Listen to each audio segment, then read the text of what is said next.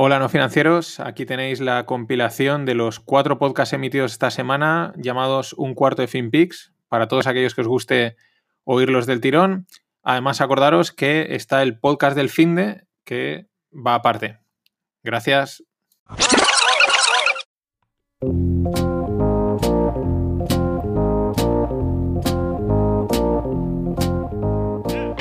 Bienvenidos a FinPix, tu cuarto de hora de actualidad en finanzas, mercados, startups, blockchain y lo que surja. Disclaimer, no se hacen recomendaciones de inversión, son solo opiniones e informaciones de este curioso mundo del dinero. Soy Mariano Angulo, esto es No Financieros y vamos al lío.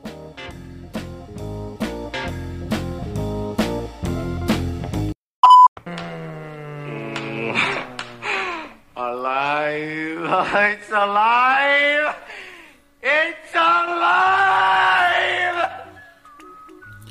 Hola no financieros, esta escena que veis era de la gran película de Mel Brooks, el jovencito Frankenstein, o como dice Igor, Frankenstein. Y It's Alive, es que Kim Jong-un ha aparecido este fin de semana, está vivo, ha aparecido inflado. Está, él estaba inflado, pero es verdad que está, está hinchado, están analizando las fotos a ver qué pasa, pero sí que es verdad que se le nota que él estaba dejado, pero se, nota, se nota que ha pasado por algo. Yo creo que le han dicho, oye, tienes que salir ya que, los rumores son muy fuertes y, no, podemos aguantarlo más. A mí la verdad es que siempre este tipo me, da la sensación de que le ha tocado ser dictador, pero él, sería mucho más feliz llevando el carrito de los helados o trabajando en un McDonald's o cualquier cosa de esas. La, la sensación que me da siempre que lo veo, sí, bien, pero como que le ha caído y claro, pues no te, no te, queda otra, ¿no? Eh, más cosas, eh, siguiendo en el eje del mal, que se le llama eh, Venezuela, están vendiendo oro a lo bestia, bueno, llevan vendiendo desde el 2005, 2006 llevan vendiendo oro, activo, pues eso, activo refugio de verdad por el tema del petróleo. El petróleo, claro, con la caída del petróleo está esto ya a los países como Venezuela, que dependen totalmente de él, les descuadra totalmente ingresos. Y, bueno, pues han tenido que recurrir a Irán, que también son ahí amiguetes y le están vendiendo petróleo. Pero bueno, hay una gráfica en el, en el, artículo que os dejo en el que se ve cómo llevan vendiendo eh, oro desde hace bastante, ¿no? Lo cual, pues claro, se demuestra la situación económica del país. Y otro ejemplo de, impacto así geopolítico, económico, en este caso respecto a los dólares, a la escasez de dólares. Es un artículo de Daniel Lacalle, hace poco, hace como dos, tres semanas creo que os puse ya uno, pero este es otro un poco más ampliado, ¿no? Más, mm, más al detalle, más técnico, hay que... te tiene que apetecer leerlo. Y, pero bueno, entre otras cosas explica eh, algunos datos interesantes, que por ejemplo los, los países emergentes con toda esta movida, desde que empezó la movida hasta el coronavirus y tal, han estado deshaciéndose de 1,5 billones diarios de, dólares. ¿Qué pasa? Que en muchos países emergentes, o incluso aunque no sean emergentes, pues a veces suelen emitir deuda en, dólares, porque bueno, es más fácil, ¿no? Es más fácil que te presten dinero en dólares que que te lo presten en tu moneda local, que a saber, ¿no? A saber si se devalúa o lo que sea, ¿no? Es como una moneda más estable, por eso el dólar es una es una divisa reserva. Y, pero bueno, aún así hay una escasez, claro. Es, este movimiento, estos desajustes por una cosa u otra, pues obligan a estos países a, tener que tirar de esas reservas, venderlas. Pero claro, eh, una cosa que comenta muy interesante es un, Porque dice, hay gente que podría pensar que, bueno, como se están deshaciendo de los dólares y no les llegan porque hay una escasez, pues igual China ahí podría decir, venga, pues voy a daros yo préstamos de yuanes y así inundo yo el mercado con yuanes y a ver si el yuan es una moneda reserva, ¿no? Y dice, pero cuidado, porque probablemente estos países, voy a poner por ejemplo Filipinas, eh, pues cogerían y dirían, sí, sí, dame yuanes, con los yuanes compran dólares, pagan la deuda que tienen que pagar en dólares. ¿Y qué es lo que está pasando? Que al final el yuan está saliendo de China, entra en Filipinas y en ese intercambio dólar-yuan está volviendo a China, ¿no? Es como decir, bueno, ha sido y has vuelto para nada. Esto es un apunte de lo, curioso y lo interesante que es el mundo este de los flujos de divisas entre países, de comercio y de, deudas y financiaciones. Bueno, lo más importante de este fin de semana ha sido el evento de, Berkshire Hathaway, la junta de accionistas. Berkshire Hathaway es una aseguradora, pero es la empresa de, seguros, de, perdón, de seguros y de inversiones de, de, Buffett. Tiene a través de ahí metidas todas las inversiones. Y bueno, es, es, un evento siempre muy singular anualmente, porque bueno, Buffett ya es un personaje, es ya un ídolo de masas. Y en, en, este, en ese evento, pues montan ahí como una fiesta. Una fiesta, no, no un festival, pero es decir, todas las empresas en las que ellos están invertidos van allí, exponen, acuden inversores, tanto pequeños como grandes, simplemente fans de todo el mundo, que son poseedores de la acción de Berkshire, acuden allí a, pues eso, allí, porque es como el evento, ¿no? Es como la gente va a un festival, pues la gente va allí al, evento de Berkshire Hathaway y luego pues en la junta de accionistas pues él responde, él y su socio, todas las preguntas que le hacen, que le hace la gente. Este año qué pasa? Pues que todo eso no se ha podido hacer y era todo, era online, eh, Charlie Munger no pudo acudir porque es, un, más mayor que, que, Warren Buffett. Por todo eso era curioso porque se le ha visto eh, a, Buffett mmm, viejo, o sea, es un señor mayor, pero en la forma de hablar se le ha visto como apagado, eh, viejete, ¿no? Y, lo más curioso, claro, yo creo que por un lado influye que no ha podido. El evento ha sido algo distinto, apagado, evidentemente, pues acudir a una. ponerte delante de una cámara y hablar, y yo creo que a él le mola interaccionar con la gente. Eh, su socio no podía estar. Pero lo que es curioso es que el viernes se publicó una entrevista de Warren Buffett en Yahoo que se, hizo, se grabó el 11 de marzo, es decir, hace mes y medio, y el tío estaba, pues como siempre, es un tío mayor, pero bueno, mmm, ávido, rápido, eh, yo qué sé, como siempre, ¿no? Y aquí es como en un mes y medio eh, tenía una como apagado. Por un lado es por lo del evento yo, y por el otro lado es porque se ha mostrado, para lo que suele ser él, eh, pues yo creo que el tono ha sido pesimista. Dice que no, de entrada otra de las cosas que la gente esperaba era ver si han comprado, si habían aprovechado estas caídas para comprar, porque esto siempre tiene mucho dinero para, preparado para artillería. Y no, no han comprado nada, al contrario, han vendido todas las posiciones en las aerolíneas. Él reconoce que se han equivocado, no por la caída, sino porque pensaban que era un negocio que tenía mucho más recorrido. Y ahora, sobre todo con esta movida, se han dado cuenta de que, de que va a tardar mucho en recuperarse ese sector, que los pasajeros por milla que estaban en máximos y tenían una previsión de seguir creciendo, eh, no, eso no lo ven claro. Y la otra cosa que dice es que eh, ven que tienen muchos aviones las aerolíneas, demasiados aviones. Claro, es que el avión es un activo, mmm, bueno, no es un activo, bueno, es un trasto que tienes ahí que mientras no está volando no genera dinero, al contrario, o sea, genera pérdidas totales porque son las inversiones ahí son enormes. Entonces, eh, claro, es lo que dice. Dice, es que las aerolíneas ahora de repente han pasado a tener, les sobran aviones, ¿no? Y no los puedes reconstruir, o sea, no los puedes re, recolocar en otra cosa, ¿no? Por ejemplo, una, una, empresa de textil, pues dice, oye, no voy a vender zapatos o no voy a vender zapatillas, pero eh, pues vamos a hacer batas o vamos a hacer mascarillas y tiramos por ahí, ¿no? El avión sirve para lo que sirve. Y en ese sentido, pues claro, hoy las aerolíneas se pegaban un palo enorme pesimista también le preguntaban, oye, ¿qué, qué perspectivas ves? ¿Qué, ¿Cómo ves esto? ¿Qué va a pasar? Y dice, a ver, eh, no se pueden estar dando opiniones de la bolsa al minuto o al día. Dice, yo sé que en la...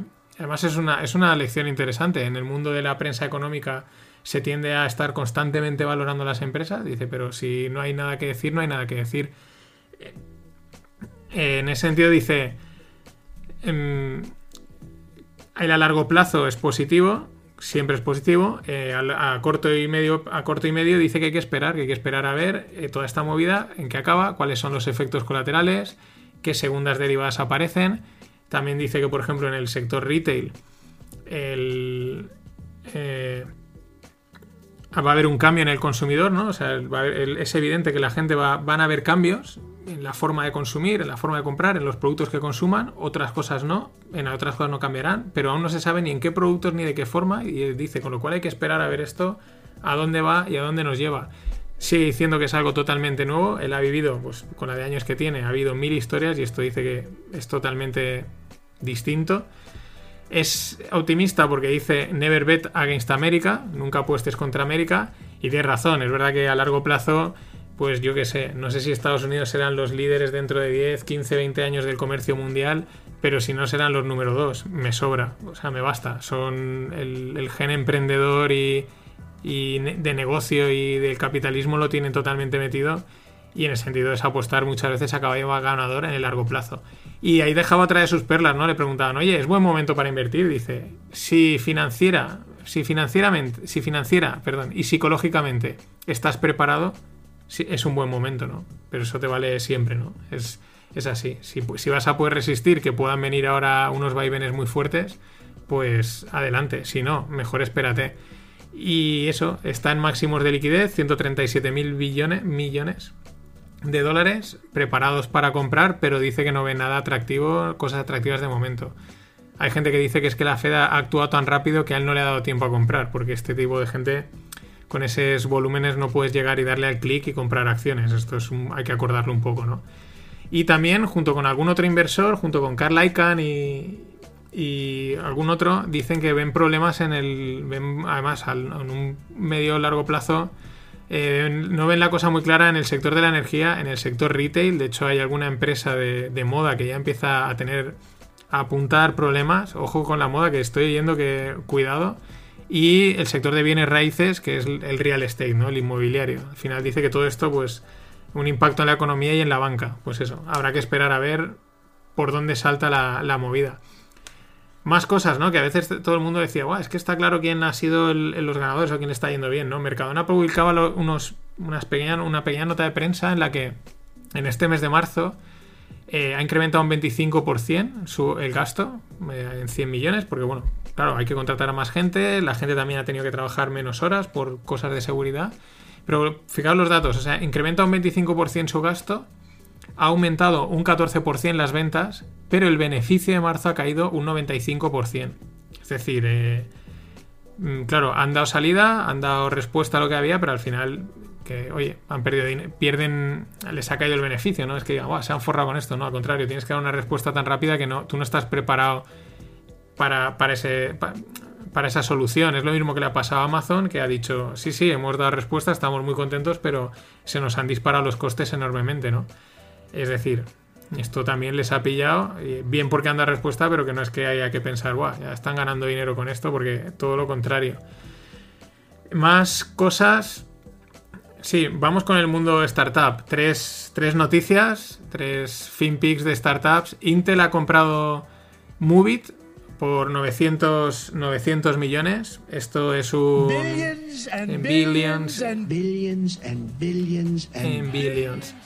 Eh, ¿A qué se dedica Movit? Pues es una startup israelí y lo que hace es planificación multimodal de viajes, ¿no? Lo típico que le dices, quiero ir a tal sitio y te dice, pues puedes coger el bus, combinarlo con el tren, eh, vamos, todos los, todas las modalidades. Se ve que es, yo me sonaba el nombre, pero no solo me sonaba el nombre, pero se ve que es por lo que ponen es, la, es, la, más potente en eso, la solución que tiene es muy buena y resulta que Intel tiene una cosa llamada Mobileye que va en esa línea, ¿no? Entonces van a hacer ahí una integración porque le ven mucho, mucho recorrido a, esta app inteligente que te planifica cualquier tipo de transporte. Otra que le ha venido yo creo que rodado, una que se llama OxWash, eh, es de Reino Unido y utiliza tecnología espacial para qué? Pues para esterilizar la lavandería. Entonces, igual, no sé si ha sido de esto, no creo, pero igual ya estaban ahí, igual si no hubiese pasado lo del COVID, pues bueno, hubiesen levantado dinero, de hecho han levantado 1,4 millones de libras pero esto es de estas que de repente estaban ahí en el momento adecuado, ¿no? O sea, ahora no van a tener problema. Eh, antes dirías, ¿para qué quiero la, tecnología espacial para esterilizar eh, la ropa, ¿no? Y ahora es como imprescindible. Aparte, ahorro de agua y ahorro de carbón también, de emisión de carbón. Y luego una española, Mascocotas, que es una app, es un marketplace para, de, evidentemente, de animales de compañía, para sobre todo para sobre todo para, pequeños y medianos comercios de, mascotas que puedan digitalizar sus, ventas, ¿no? Y han, cerrado un millón de euros. Lo curioso es que esta, esta startup nace del programa digital de aceleración de creación de empresas de A3 Media. Sí, sí, Antena 3. Aquí todo el mundo, todas las grandes empresas tienen su división ya de, de, mundo startup y como veis, no tiene por qué tener nada que ver con, con los medios de comunicación porque esto es una app de mascotas. Y en el mundo. En el mundo cripto, en el mundo blockchain, MakerDAO, el proyecto que siempre os hablo, mm, porque yo creo que están construyendo algo muy chulo, eh, van a permitir meter un Rapid Bitcoin para generar DAI. Ahora os explico. al final tú tienes la blockchain de Bitcoin y la blockchain de Ethereum, entre otras blockchains, ¿no? Pero tú el Bitcoin no lo puedes meter en la de Ethereum, ni el Ether lo puedes meter en la de, en la de blockchain. Una de las soluciones que hacen como, bueno, un una especie de emulación, ¿no? De tú coges el Bitcoin y lo metes en un sitio y te genera un token en, Ethereum y ya es como un equivalente, ¿no? Estaba pensando un poco como la gente que tiene un Mac y se pone un emulador de Windows para poder hacer funcionar cosas. Pues más o menos van por ahí los tiros, ¿no? Eh, metes ahí una, una historieta en Ethereum y generan un Bitcoin en Ethereum. Pues ese Bitcoin, uno de ellos que se llama Rapid Bitcoin, lo van a meter en Maker. Es un colateral más, es decir, tú metes ese Bitcoin y entonces generas DAI, que es la criptomoneda estable, ¿no? La que va un dólar, un DAI. Bueno, estos van avanzando, van haciendo cosas interesantes y, muy bien. Y luego respecto al, mercado Bitcoin, que la semana pasada subía, y un, artículo me parece interesante, porque en, creo que ya son 8 o 9 días viene el famoso halving, que os hablé el fin de semana algo, que se va, se va a dividir la recompensa de los bloques a la mitad. Y claro, está ahí todo el mundo, que si está descontada en el precio, bueno, eh, la, gente está, es que hay gente, esto, hay gente muy novata en el mundo Bitcoin. Yo estoy, o sea, les da por decir está incluido en el precio. O sea, en inglés se dice price in, pero es que en castellano se dice está descontado del precio. No sé por qué el inventarse o es por, por ignorancia en muchos casos, ¿no? Y dan, y dan consejos de mercado. Luego, luego pasa lo que pasa. Pero bueno, está ahí la pelea que si el halving está descontado, no está descontado, que si ya no subirá, subirá. Y este artículo está muy bien porque las grandes manos, los grandes traders están diciendo que, mira, la Fed ha tenido mucho más impacto en el precio del, Bitcoin que el halving. Lo cual también te lleva a la reflexión. ¿No es esto una moneda alternativa al, dólar, a la moneda fiat? Y ahora llega la Fed, mete trillones en el mercado y justo hace que suba el Bitcoin. Mm, dudas existenciales que me surgen. Nada más. Eh, pasado un gran día y mañana más.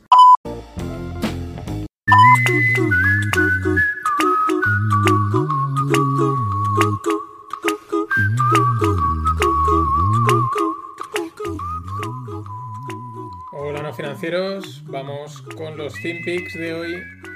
Empiezo con mercados. Hoy han estado animados, sobre todo los americanos, España muy floja.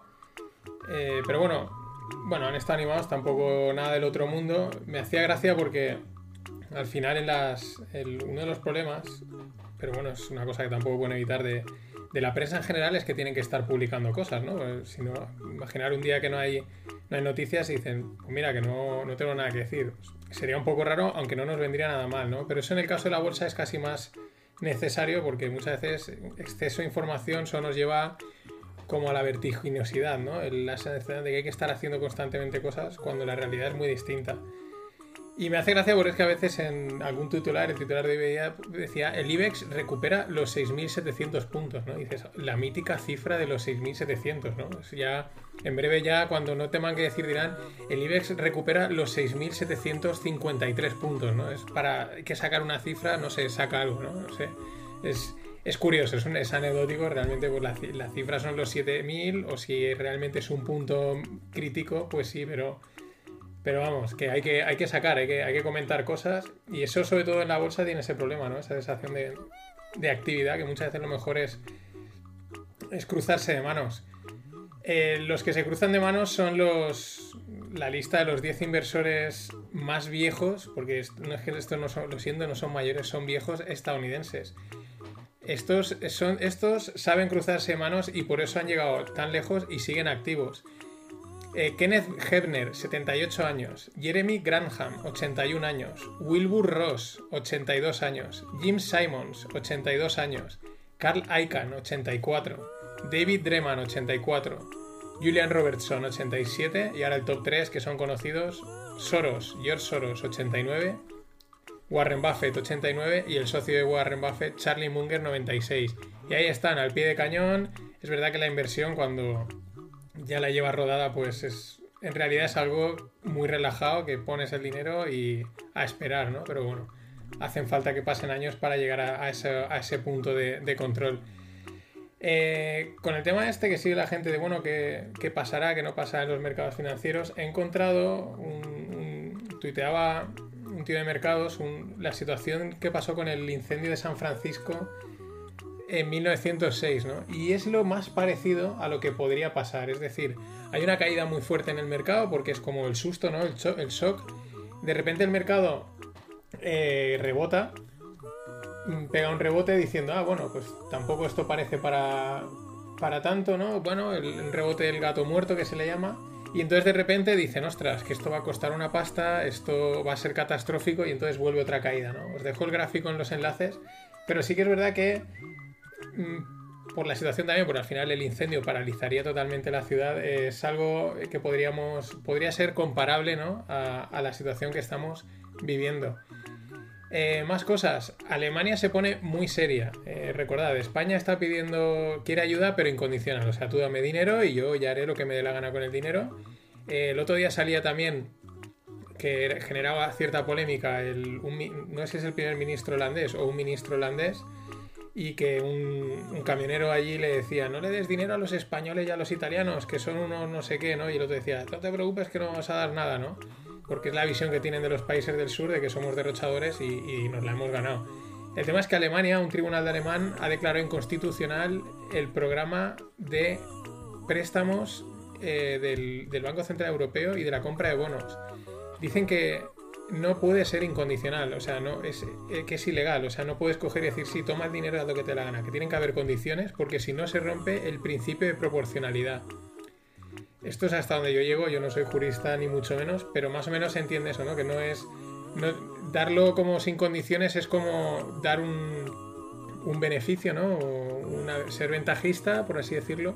Eh, y pero sobre todo es que un tribunal se mete por medio y le aprieta las tuercas al, al Banco Central Europeo.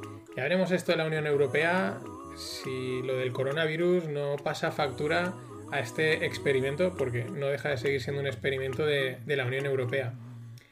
Y, siguiendo con bonos y con dinero institucional y de, y de estados, la jugada de JB Morgan, o sea, eh, la Fed, bueno, pues como igual que pasó en el 2008, ¿no? Pues oye, vamos a sacar trillions en trillions en trillions. Entonces lo que ha hecho JB Morgan es dice, ostras, pues como van a van a comprar bonos, pues se han lanzado JP Morgan y algunos otros en Estados Unidos a comprar bonos corporativos, ¿no? Eh, deuda de empresas, con, el, con la idea de que como luego la Fed lo irá a comprar, pues te los vendo, ¿no? Eh, lo que se le llama, eso se le llama front run o front running. Ah, se ha hablado de uno de los 10 inversores más viejos, es Jim Simons, que tiene un, ahora no me viene el nombre, cómo se llama el, su fondo, que es de, de, estrategias cuantitativas y una de las cosas que hace es eh, front running, ¿no? que es que me pongo delante y hago yo primero la operación y luego te la coloco a ti.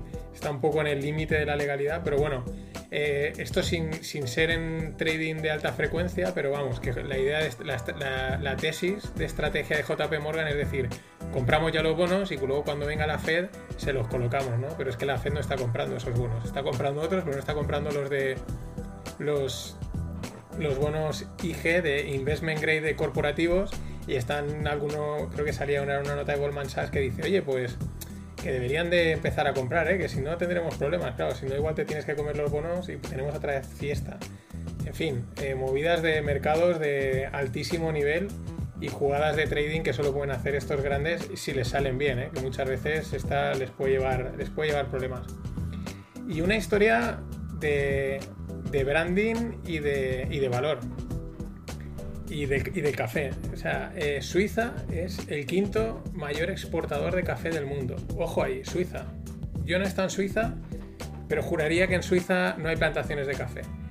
Y el café llega a Suiza, o sea, es uno de los mayores, no, perdón, eh, os he dicho no exportadores, sino tostadores de café del mundo, que me he equivocado. Uno de los cinco mayores tostadores de café del mundo. El tema es que el café llega a Suiza a un valor, o sea, lo importan a un valor de 4 francos el kilo, y sale de Suiza con un valor de 30 francos el kilo. Son, claro, le añades el Swiss Made, mm, le añades valor, lo metes en una capsulita, no todo depende de Nestlé, pero si lo metes en una capsulita, pues claro, el incremento de valor que le metes a, una materia es altísimo. También tienes que currarte tu imagen como país, tu imagen de marca, eh, ofrecer un buen producto y en esto la verdad es que los suizos, el Swiss Made, las cosas como son, llevan trabajando desde hace mucho tiempo y, y claro, ahí está, ¿no? De 4 francos el kilo a 30 francos el kilo. Muy interesante esto. Y una rondita de cañas. Rondita de. Sí, le he puesto rondita de cañas. Eh, startups, ¿no? Eh, ronda de startups. Eh, N26, el banco digital, uno de los yo creo más conocidos, bueno, en España están haciendo mucha, mucha puli, han cerrado una ronda de 100 millones. En total, con eso, las inversiones que han captado desde que empezaron son de 570 millones de, de euros, dólares, da igual, porque al final es casi lo mismo. Eh, lo curioso de esta ronda, dicen, bueno, es que ya habíamos empezado eh, hace ya meses, evidentemente, esto no lo han cerrado así en dos días, a trabajar, a buscar el dinero. Lo curioso es que está cerrada a la misma valoración que la de julio, ¿vale? Normalmente eh, las startups, ¿no? Dicen, hacer una ronda a un millón a una valoración de 10, ¿no? Pues eso quiere decir que han comprado el 10% de la empresa y, si, y si has pagado por el 10% un millón, pues la empresa vale 10 millones, ¿no? Allí entra una cosa que es el valor pre-money o el valor o el valor post-money, pero bueno, son cosas técnicas, no, varía mucho. Al final, ¿vale? Esa es la idea. Pues el tema es que eh, tuvieron una ronda en julio a una valoración de 3.500 millones y ahora en, en, y ahora en perdón en ahora reciente eh, han entrado 100 millones por la misma valoración esto que pues para ellos lo venden como un éxito, evidentemente, porque con la que está cayendo lo más normal es que te hubiesen dicho, mira, eh, sí, sí, te damos 100 millones, pero a una valoración de o más alta, o sea, o te subimos, o sea, perdón, más baja, o te damos menos dinero, ¿no?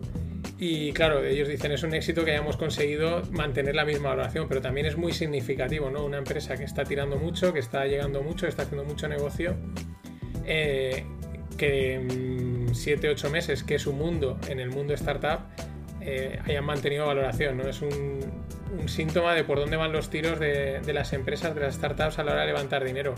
Creo que la que consiga levantar dinero ya tener suerte y si encima mantienes valoración eh, puedes hacer una fiesta. Otra startup eh, que me sirve para introduciros un, un, concepto interesante, aunque aburrido, las cosas como son. se llama Salv, como Salv, como salvar, S-A-L-V son de Estonia. Estonia tiene un ecosistema de startup muy interesante, muy tech. Eh, aparte ellos tienen una cosa que es la residencia digital, en la que cualquier persona de cualquier parte del mundo se puede hacer residente estonio en términos digitales, solo digitalmente, y por lo tanto le permite abrir ahí una empresa y facturar. Y la ventaja es que te dejan mantener, no, no pagas impuestos si reinviertes todo el dinero. O sea, está muy bien eh, si alguno está pensando en montar algo, ya os digo que para que te sea rentable, ya, eh, para que te sea rentable, tienes que vender en varios países y exacto, tienes que vender en varios países. ¿no? te va a funcionar mucho si estás en España y solo vendes a España o solo tienes, solo tienes clientes en España o proveedores de España.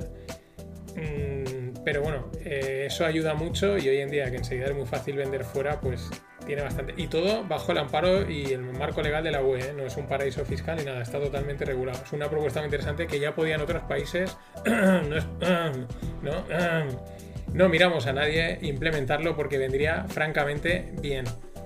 Eh, pues esta, esta, empresa SAL lo que hace es AML.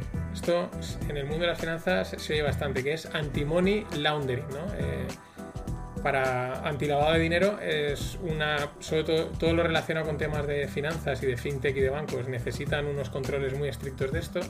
Y esto tiene una cosa que es que, eh, claro, una de las cosas que explica en el artículo que os dejo es que al final se requiere, hay que rellenar muchos papeles, mucha burocracia, mucho rollo y, eso al final las empresas no tienen otra cosa que hacerlo, o sea, están obligados, entonces sí, sí, lo que haga falta, hay que contratar a gente, hay que hay que rellenar papeles, eh, se dilatan los procesos, se aumentan los costes y esta empresa va en la línea de automatizar y mejorar la tecnología para, para todo esto. Sobre todo era meteros el concepto que si alguna vez lo, veis es el AML, que se suele mencionar, ¿no? Tengo un AML, el AML, ya lo digo, es un rollo, es la parte así más fiscal y, legal, muy aburrida, pero hay gente que le mola, ¿eh?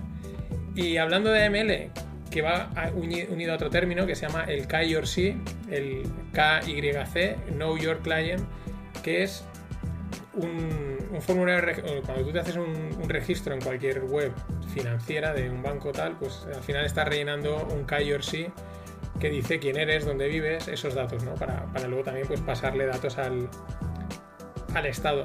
Bueno, pues el tema es que este es un problema para el mundo cripto, ¿no?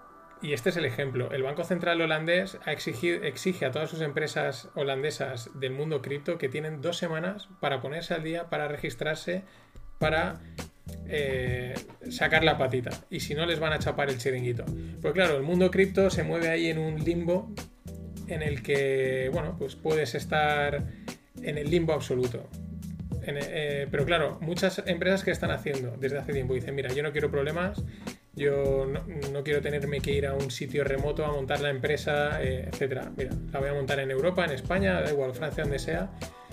Y han pasado por el KYC, ¿no? Y rellenan un KYC, tienen una ML y, y nada, perfecto, ¿no? Pero es un problema también para el, quizás una de las cosas que podía aportar el mundo cripto es ese no hacen falta tantos papeleos, todo más fluido, incluso ese, un poco esa, esa, ventaja de estar en el limbo de, bueno, pues que facilita muchas veces las cosas, no hablo de evadir dinero, pero eh, facilita, ¿no? Te evitas mucho papeleo.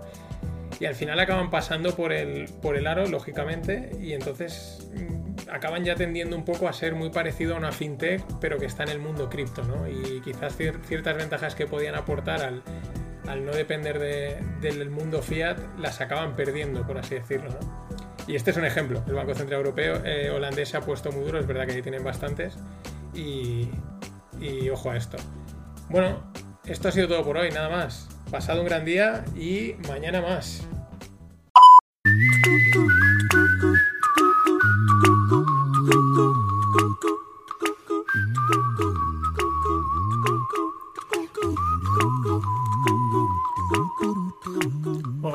Financieros, vamos con los FinPix de hoy. Y empiezo con un acuerdo, pues un acuerdo de, listos, que es lo que hay que hacer. Estados Unidos y Reino Unido acuerdan un, acuerdo, perdón, valga la redundancia, de libre comercio, un free trade. Claro, es que es lo que toca, ponerse de acuerdo en estas historias y, y eso, levantar restricciones y que fluya el comercio, fluya el dinero, porque justo e, de normal ya se necesita, pero en estas condiciones, cuantas menos restricciones, mejor. En todos los sentidos, Alemania también ha dado un paso y dice que le va a bajar el IVA a un montón de comercios, entre ellos los bares y los restaurantes. Claro, cuando has hecho los deberes, pues te puedes permitir, entre comillas, lujos, ¿no? Eh, es lo que hay que hacer ahora. El problema, lo que, lo que van a hacer otros países, nosotros haremos lo que podamos.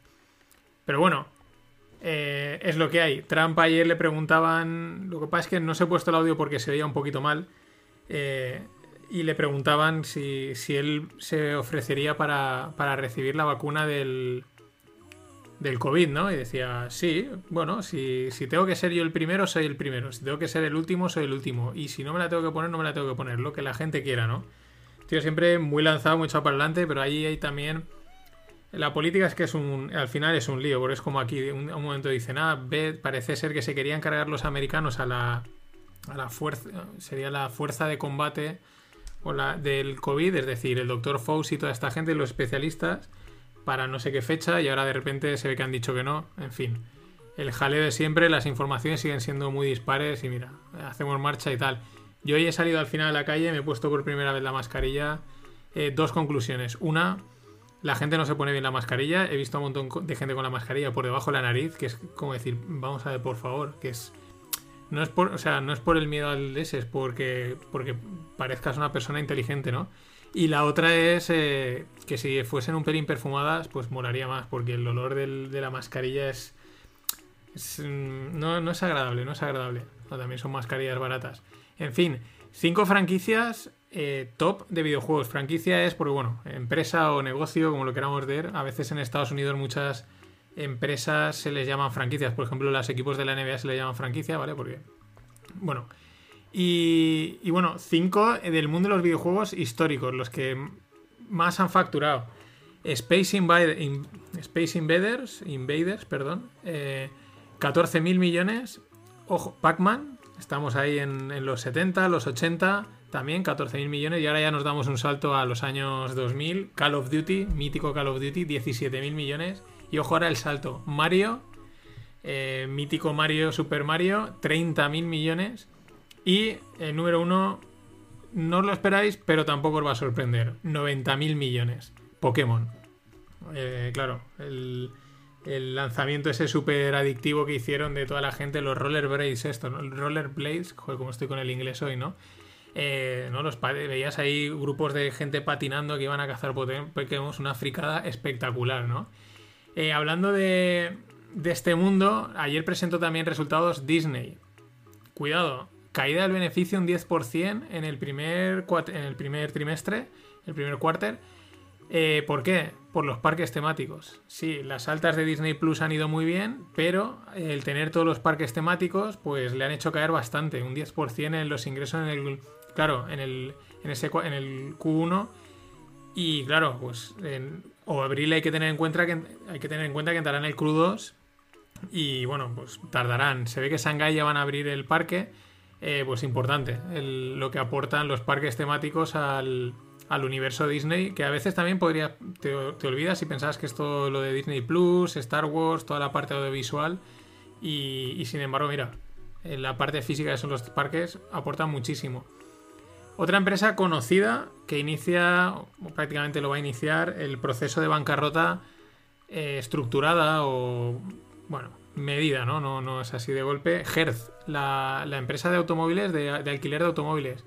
Eh, han contratado un nuevo CEO para que administre esto, caída en bolsa de un 20%, evidentemente, y claro, es que esto, pues, si, si te viene una de estas y ya vas un poco limitado en, en términos económicos, ¿no? Pues no sé si tenían deuda, no lo ponen, en, la verdad es que el tweet que he encontrado que lo mencionaban no especificaba mucho más, pero esto supongo que serán siempre problemas de deuda y en cuanto te pasa un poco de tiempo estás muerto.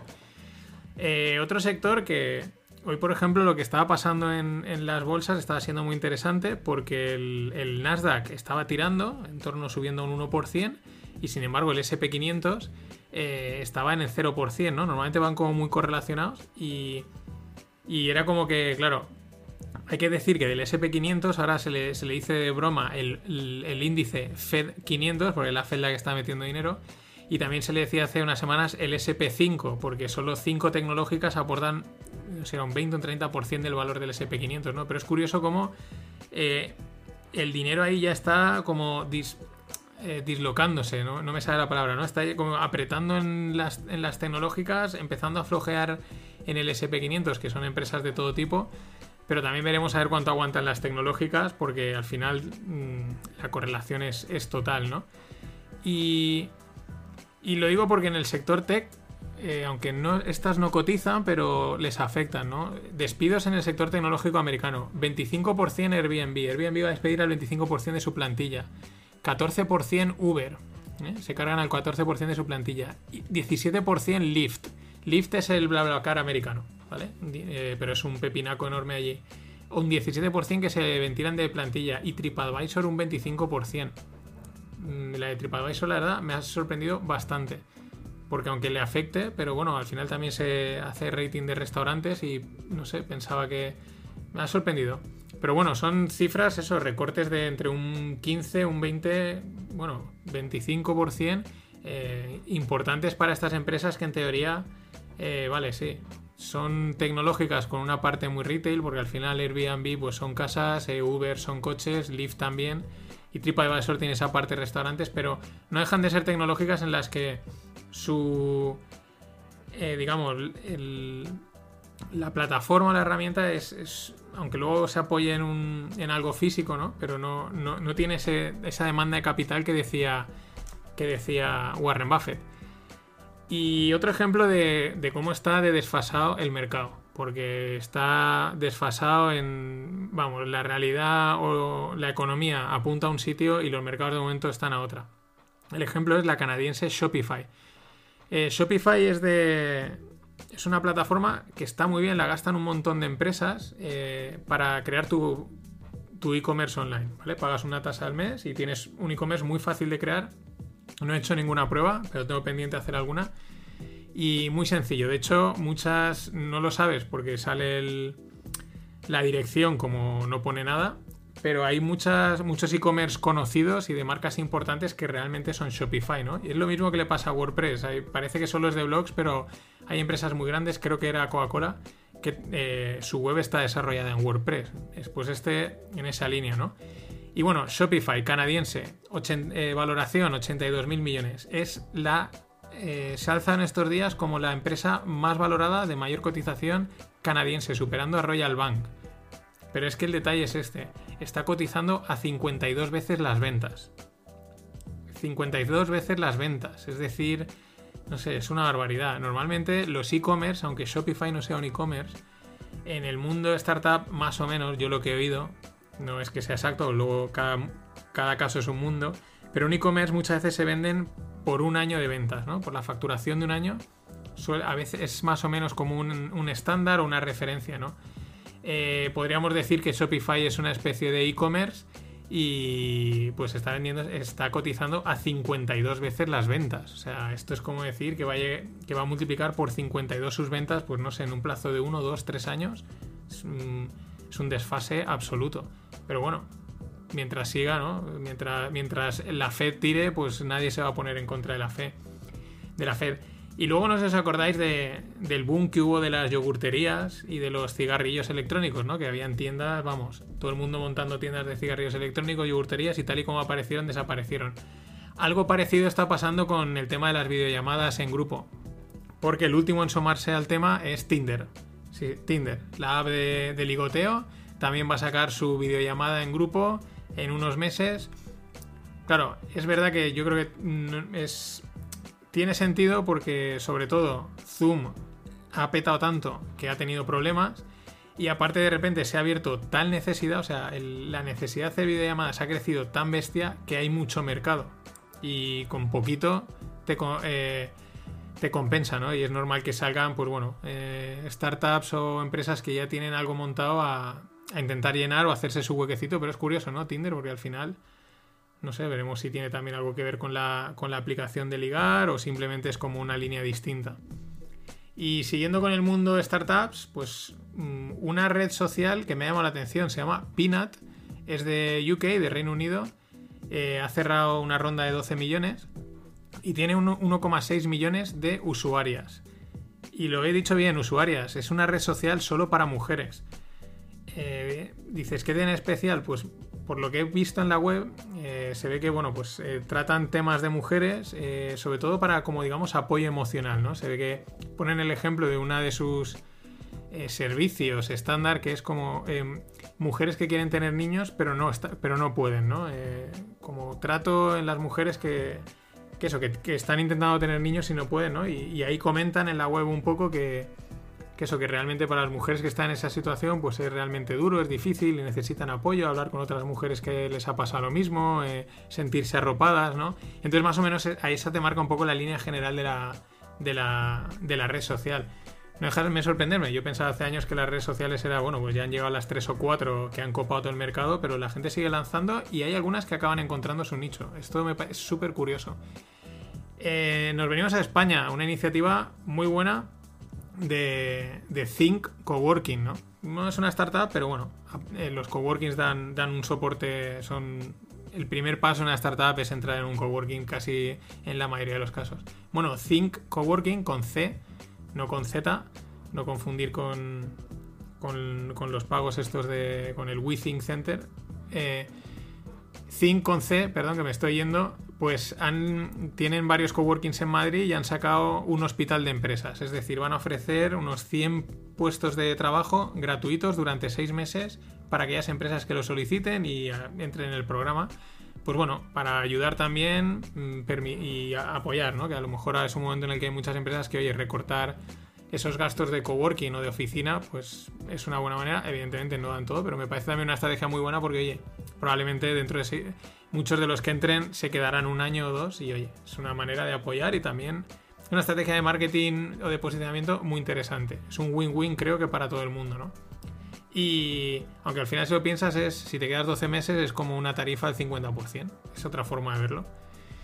Y luego otra cosa aquí de Valencia, eh, se iba a celebrar el, en Valencia aquí estamos peleando, está la Asociación Valenciana de Startups y, el ecosistema de startups, ¿no? que después de Madrid, Barcelona, Bilbao también está ahí empezando a meter, quiere empezar a competir también y eso está siempre muy bien. Y bueno, iban a hacer ahora en septiembre, octubre o noviembre, ahora la verdad es que se me ha ido la fecha, pero no importa, en otoño. Iban venía aquí un evento súper importante llamado Webit, que pues bueno, viene un montón de startups, un, bueno, pues es una super feria muy importante en Europa. Y bueno, pues al final han decidido cancelar. Se ve que les habían ofrecido hacer por el mismo precio, pero online. O sea, fíjate la jugada. Te hago lo mismo, pero si me pagas lo mismo, pero online, ¿no? Entonces al final han dicho que no se hace. Y nada, pues se van a centrar en el Digital Summit, que es el mismo que se hace todos los años. Veremos también a ver en qué condiciones, pero bueno, ese seguro que se hace y ya os iré comentando. Y para cerrar, eh, un poquito de cripto.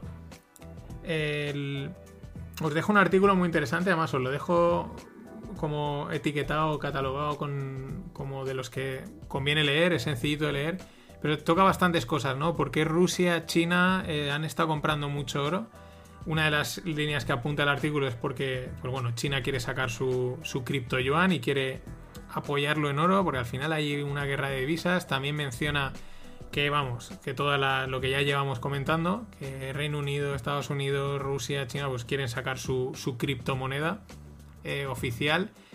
Eh, y sobre todo también menciona una cosa que últimamente se menciona mucho, es el pues que si la nueva normalidad, el nuevo orden mundial, el reseteo de la economía, eh, que sí, que está muy bien, pero pues menuda gracia, ¿no? Resetear de esta forma. Si están haciendo un reseteo de la economía o si es que hay que implantar un nuevo orden mundial, pues no sé. Igual había otras formas o no sé, no, no entiendo que haya que pasar por esto. Esto siempre las teorías estas conspiranoicas que ya os dije que, bueno, hay que darles un poco de credibilidad y un poco de no credibilidad. Hay que estar ahí, ahí. Pero la verdad es que siempre, siempre en varias que he ido leyendo de diferentes, aparece un nombre constantemente. Y es el de Bill Gates. Está metido en todos los fregados en esto. Y eso... Qué raro, ¿no? En fin, pero nada. Conspiranoica, pues bueno, para los que les mole, para, para ¿no? Y luego otra cosa muy interesante relacionada con esto es que el BCE, el Banco Central Europeo, ha emitido un artículo, os lo dejo, es bastante largo.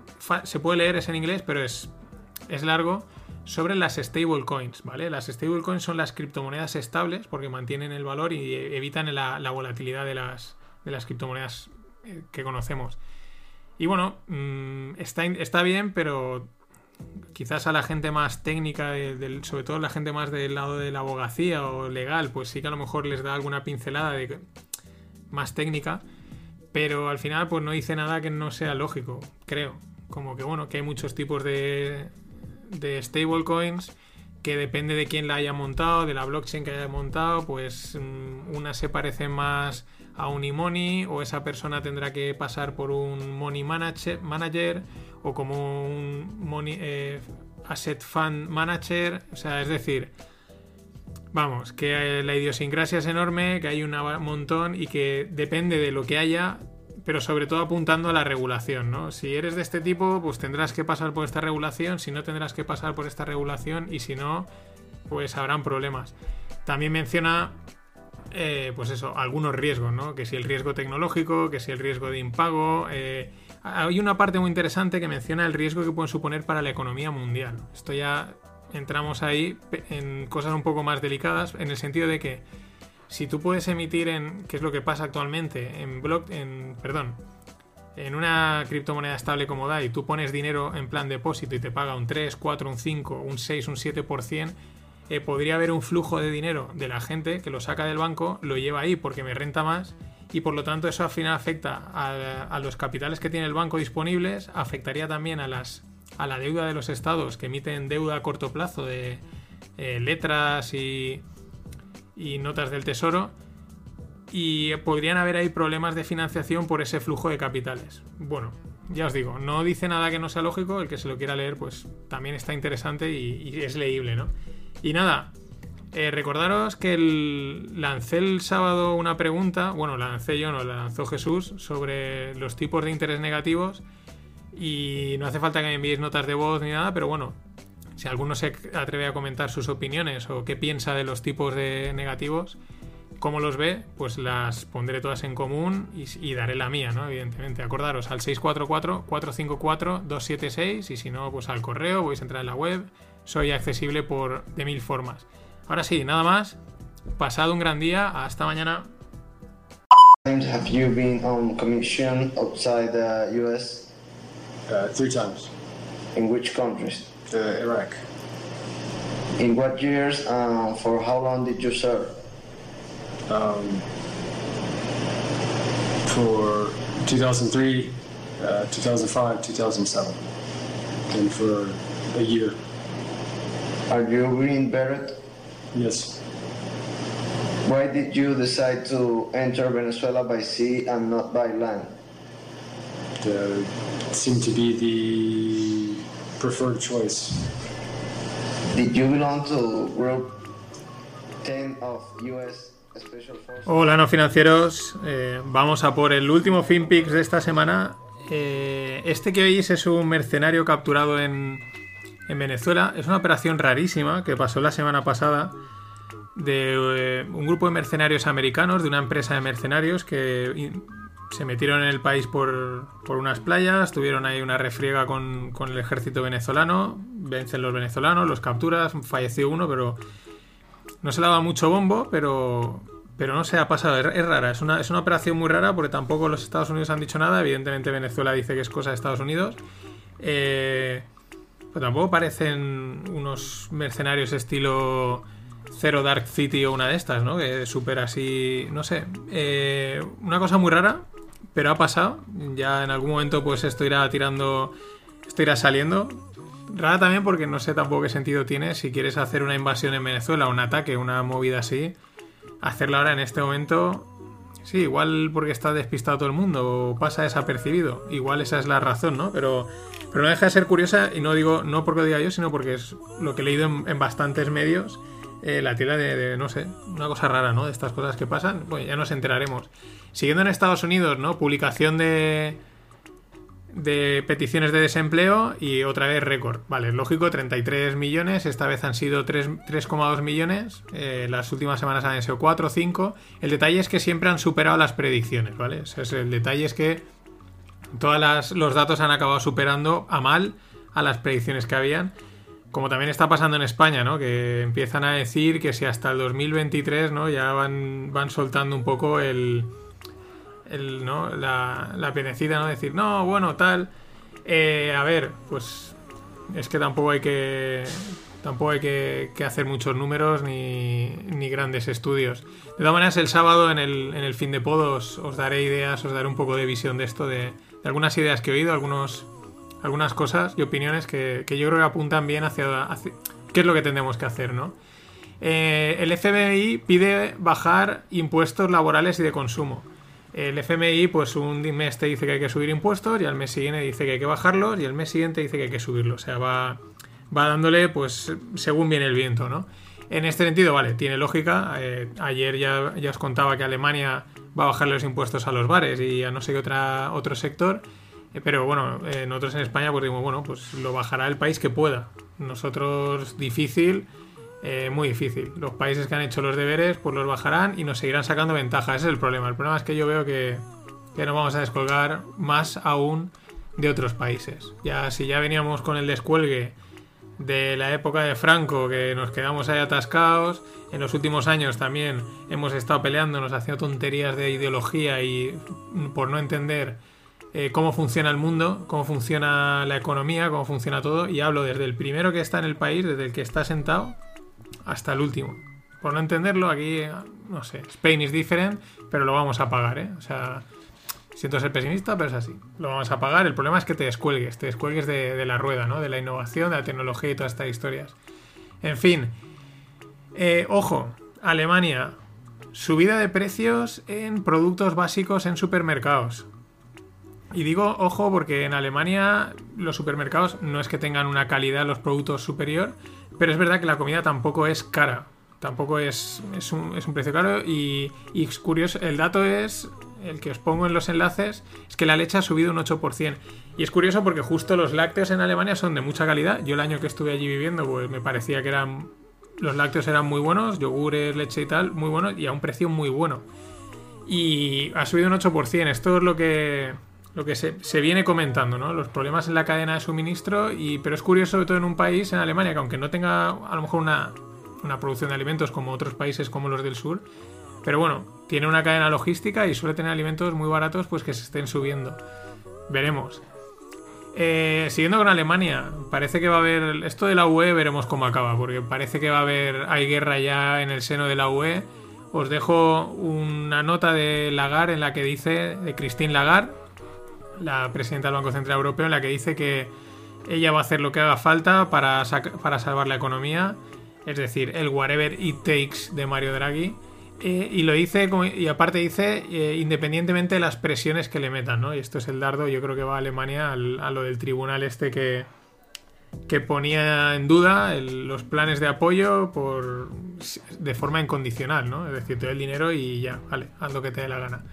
En fin, esto, esto también va a dar que sí. Y mientras, pues mientras ellos están peleando y decidiendo unos por un lado, otros por otro, pues la gente esperando a que le llegue el dinero para empezar a hacer cosas o por lo menos para sobrevivir. Pero todos, en fin.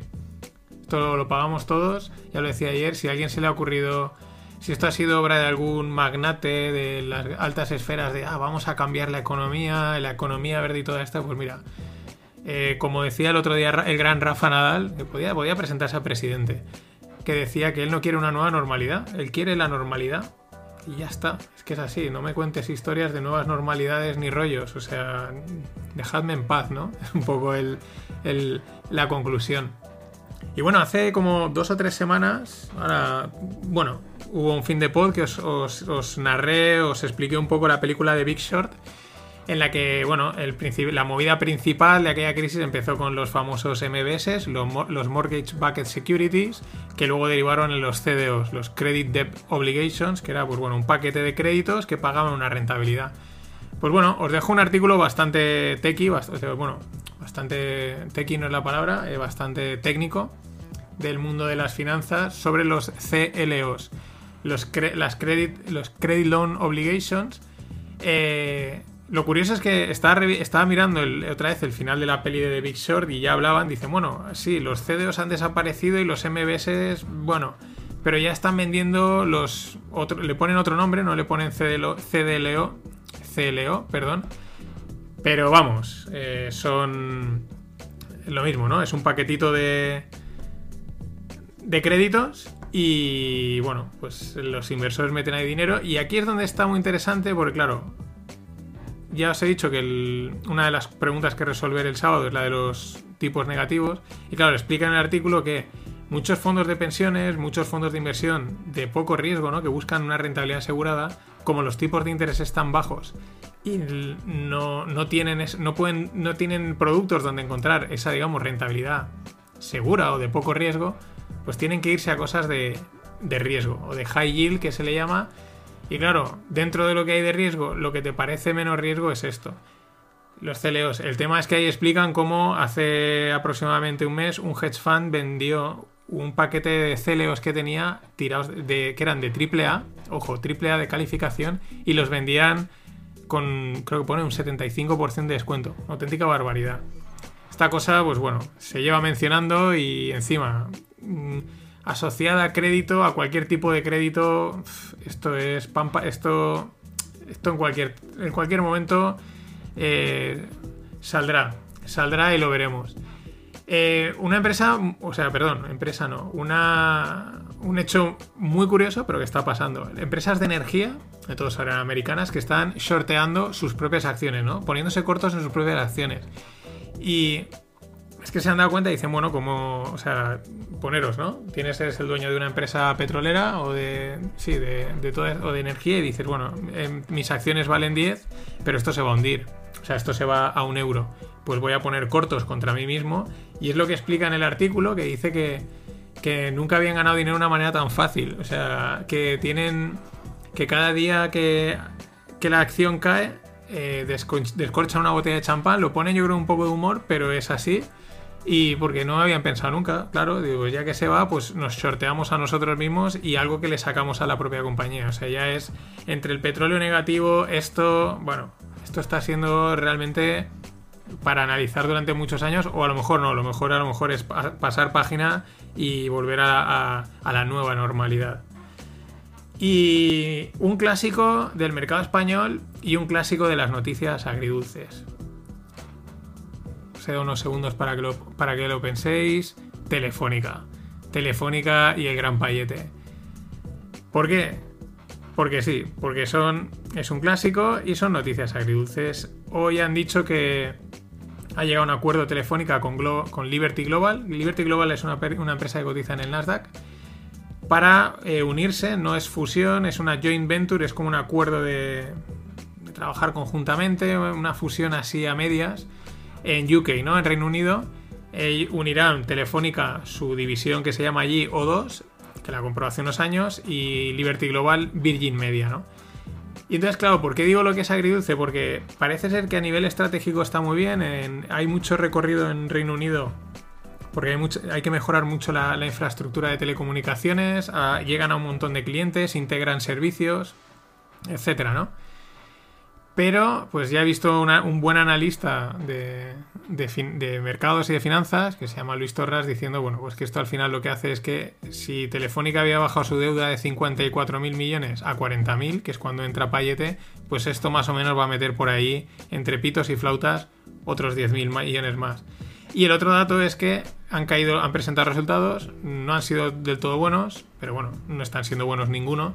Han caído los ingresos un 5,1% y mantienen el dividendo, pero lo mantienen como mal, porque es con el script dividend. ¿Esto qué quiere decir? Que emiten acciones y te dan las acciones, te dan la opción, el que tenga acciones de Telefónica, pues tienes dos opciones.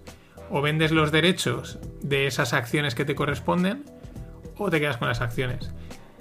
Mm, ¿Esto qué pasa? Pues que diluye el capital, ¿no? Y el que otros, el accionista que no quiera eh, que le paguen en acciones, porque dice, yo ya no quiero acciones de Telefónica, a mí págame el dinero contante y sonante, pues al final te acaban diluyendo, porque salen más acciones y por lo tanto tienes menos, menos peso en la empresa.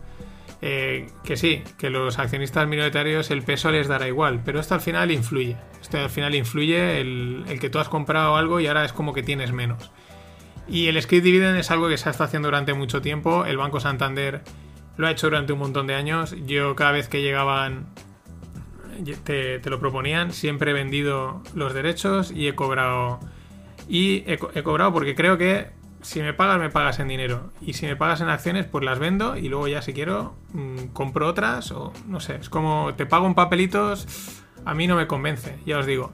Pero bueno, en ese sentido también os digo que acerté porque luego años más tarde salió... Yo lo hacía por eso, ¿eh? simplemente digo, yo quiero el dinero. No, no voy a especular con esa acción si va a subir. Pero salió que la familia Botín lo había estado haciendo. O sea, la familia Botín, dueña de Santander, todos los script dividends, en vez de coger las acciones, que parecería lo lógico, ¿no? Eres el dueño de la empresa, pues no, los vendían y hacían caja. Que tontos no son. Y para cerrar con mercados, eh, una empresa que ha subido un 700% de 20 a 180 dólares. Esto es de estas anécdotas que molan en el mercado americano. Wayfair. De 20 a 180 dólares. Es un e-commerce de muebles y artículos del hogar. Pues está todo el, todo el sector tech está disparadísimo. Está entrando el dinero como si, como si no hubiese mañana. No sé, ya veremos. Eh, veía ahora justo antes de empezar el- a grabar un, un tweet de un, de un trader que había, había puesto la que ponía la pregunta, oye, ¿qué creéis? ¿Que esto, que va a venir un crash o que vamos a para arriba, no? Y, el, resultado, de- después de bastante gente votando, era un 50%. O sea, nadie lo tiene claro. En fin. Y el otro, el otro apunte de mercados es lo que, lo que siempre se comenta, por qué la indexación funciona siempre que elijas buenos índices. Y buenos índices no es el IBEX, que sé que os encanta a todos. ¿Por qué? En el SP500, que son las 500, son las 500 mayores empresas de Estados Unidos, van a salir Capri Holdings y Allergan. Allergan porque la ha adquirido AB, AbbVie. Es un nombre un poco raro. Allergan es la, farmacéutica, ¿no? ¿Y quiénes entran? Entran Dominox y Dexcom. ¿Y por qué digo lo de, los, lo de los índices? Porque al final el índice se quita siempre a los malos e incorpora siempre a los buenos. Siempre está incorporando a los buenos.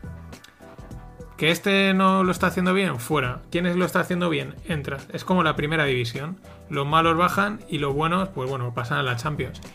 Eh, entonces, esa es una de las ideas de por qué la indexación al final estás como apostando a caballo ganador siempre que elijas un buen índice. Ojo, el IBEX no es y ni ha sido un buen índice en los últimos, ya no sé, en los últimos, desde el 2008 y más. Y bueno, eh, startups. FinPix de startups. 10 millones para Priply. Ronda de 10 millones para Priply, que es una plataforma de aprendizaje de idiomas. El tema es que aparte, pues bueno, empiezan a ver que eh, lo que tienen montado pues puede servir no solo para profesores de idiomas, sobre todo es mucho profesor individual, ¿no? Que pues, coge alumnos y les da clase, sino que puede servir para otras cosas. Están viendo que le están entrando profesores de matemáticas, de física. Aquí lo interesante es que es, es una empresa con sede en Kiev, en Ucrania y en Barcelona.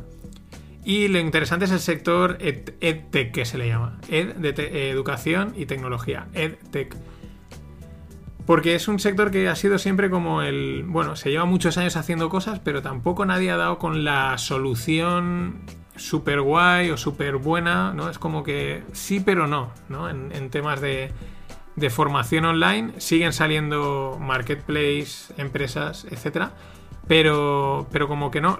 Como que aún nadie ha dado con la clave de pum, este es el que lo ha petado. Y se están probando, se han probado muchas cosas y ahora, claro, con todo esto del coronavirus, todo el mundo en casa, el boom y sobre todo el flujo de dinero, porque ya os digo que muchos, muchos fondos de inversión y, Venture Capital eh, huían un poco porque era como la eterna promesa, ¿no? El sector de formación online. Pero bueno, ahora es casi forzado. Entre ellos, uno de los fondos que ha entrado ha sido All Iron, que es uno de aquí de España, del País Vasco, de, de John Uriarte y el socio que ahora no me, acuer- no me, viene el nombre, que vendieron TicketBiz por una millonada hace unos años. Eh, bueno, otra ronda de 600.000 para Mello. Mello es un asistente virtual para planes personalizados de deporte, de meditación, alimentación u ocio. Eh, pues eso, entras ahí y te hace, le vas preguntando, sobre todo ahora han sacado muchas cosas para el momento este del COVID, para la ansiedad y las historias psicológicas que se hayan generado ahora. Y es como un asistente virtual que le vas preguntando, te vas recomendando, te dan dando pues información, eh, opinión. Bueno, eh, 600.000 euros no está mal y parece que, que tiene bastante... Que bueno, que funciona, ¿no? Y que tiene su, su nicho como siempre. Y por último, en el mundo cripto, en el mundo blockchain, eh, Libra. Libra es la- el proyecto de criptomoneda de Facebook que vamos, que salió como esto va a ser la leche, pero enseguida lo hicieron pasar por... Lo, pasaron a filas, por así decirlo, a, a Zuckerberg. A ver, explícanos esto que vas a hacer. Él, pues, enseguida... eh, no digo que se bajase los pantalones, pero bueno, sí, sí, tal. Con lo cual el proyecto se lo medio cercenaron, ¿no? Ya no iba a ser tan, tan revolucionario. Pero bueno, ahí sigue, ¿no? De hecho, se cayeron bastantes empresas importantes que estaban detrás del proyecto también, se cayeron. El detalle es que han fichado a un, como CEO, a un ex HSBC, que es un gran banco en el mundo. Y el, este, esta persona, pues era eh, jefe de la parte legal, ¿no? Y esta es una de las historias de, del problema, de uno de los problemas de blockchain, ¿no? El, que quizás eh, nace de una forma muy anarco muy fuera de toda ley. eh, la tecnología lo permite, libertad, anonimato, etcétera, privacidad. Pero poco a poco mm, va de una manera natural o forzada, porque te lo fuerzan los gobiernos, va convergiendo a, a lo normal, ¿no? A lo estándar, a pasar por el aro, por así decirlo. Eh, lo, ve- lo veíamos esta semana, lo comentaba en una noticia, ¿no? El Banco Central holandés decía a todas las empresas cripto holandesas, le decía, os registráis y declaráis todo lo que estáis haciendo, es decir, pasáis por la regulación o prácticamente pasa a ser ilegal y, y tienes un problema, ¿no? Claro, hay gente que puede ser como Pavel Durov, el de Telegram, que dice, pues yo no tengo problema, estoy por todo el mundo viajando y ya está.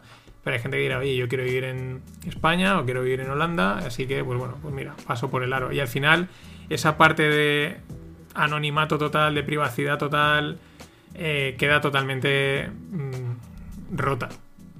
Mm, las cosas como son. Y por ejemplo, Tele- Telegram, Tele- eh, lo que le pasó también a Telegram. Telegram ha lanzado su propia blockchain. Bueno, perdón, es que no es Telegram. O sea, Telegram iba a lanzar su blockchain llamada, llamada TON, Telegram Open Network. Eh, y está previsto para hacerlo en octubre de 2019. Pero la SEC, que es el, como la CNMV americana, pues le paró los pies, le puso ahí un par de, de zancadillas, le pidió movidas y ya no solo es que les ha retrasado 2019, es que la previsión que era el 30 de abril que la lanzasen tampoco han podido. Y de ahí ya ha surgido un fork, que es cuando de una misma blockchain se genera como un proyecto alter una bifurcación de ese proyecto, ¿no? Como, bueno, nos montamos nuestro rollo nosotros, del propio Ton, que se llama, ahora la nueva que ha salido se llama Freeton, y bueno, pues ese es otro de los problemas que a veces tiene blockchain, ya digo, la tecnología es la leche y la usaremos, pero eh, está que de repente un proyecto que está que va a consolidarse eh, no ha empezado y ya tiene como el enemigo en casa la bifurcación que al final eso lo que hace yo creo que es diluir el no sé el talento o, o hasta dónde puede llegar este por ejemplo Ton no bueno nada más nos vemos el fin de acordaros hablaremos de os voy a dar el el, el, avance no eh, os contaré un poco un par de ideas que he sacado esta semana sobre cómo, qué es lo que hay que hacer en los próximos meses.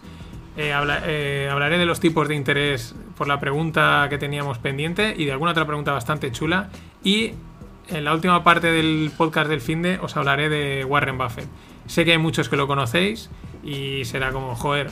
Pero sé que hay un montón de gente que de Warren Buffett lo que sabe es que es un tío millonario, muy bueno en bolsa y poco más. Y realmente es un personaje muy interesante y del que hay bastantes cosas que contar y se puede aprender mucho. Así que nada más, pasado un gran día. Hasta el sábado. Always look on the bright side of life. Always look on the light side of life.